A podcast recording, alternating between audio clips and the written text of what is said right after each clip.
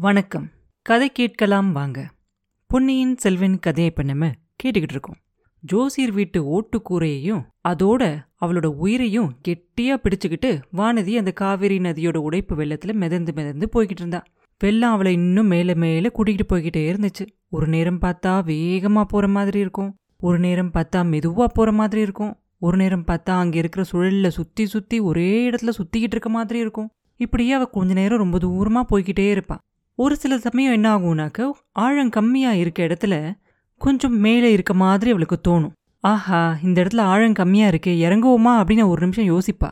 அவள் யோசிச்சு முடிக்கிறதுக்குள்ள மறுபடியும் ஆழமான இடத்துக்கு போயிடும் இறங்கலாம் அப்படின்னு நினைச்சா கூட இன்னொரு பக்கம் இறங்க வேண்டாம் அப்படின்னு அவளோட மனசும் சொல்லும். ஏன்னா அவ மனசுக்குள்ள காவேரி நதி அவளை இளவரசர்கிட்ட கூட்டிகிட்டு போகுது அப்படின்னு நினச்சிக்கிட்டு இருக்கா.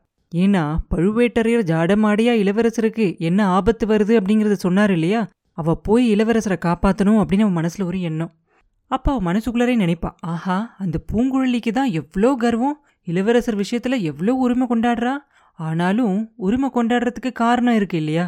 இளவரசர் இன்னைக்கு உயிரோட இருக்கிறதுக்கு பூங்குழலி தானே காரணம்.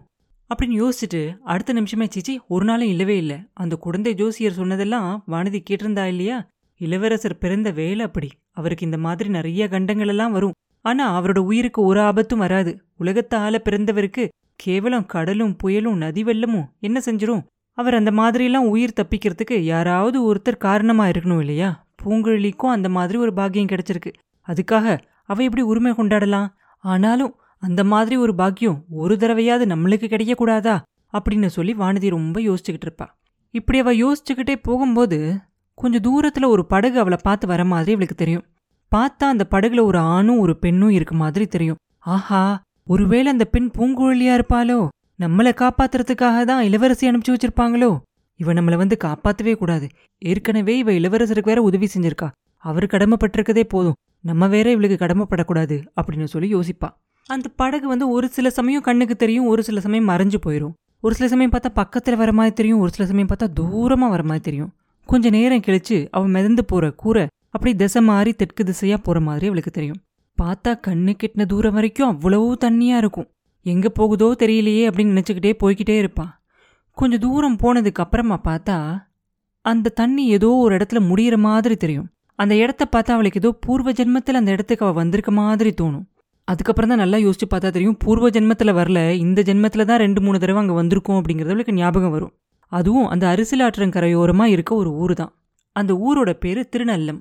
அங்க இருக்கிற கோயிலுக்கு செம்பியன் மாதேவி அவங்களோட கணவர் கண்டராதித்த சோழரோட ஞாபகமா கருங்கல் திருப்பணி செய்ய ஆசைப்பட்டிருக்காங்க.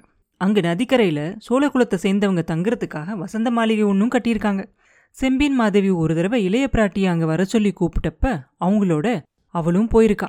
அங்க இருந்த அந்த வசந்த மாளிகையை ஒட்டி இருந்த அந்த தோட்டத்துக்கு போய் அங்க இருந்த அந்த பறவைகளோட அழகான பாட்டை கேட்கறதுல அவளுக்கு எவ்வளோ ஆர்வமா இருந்துச்சு.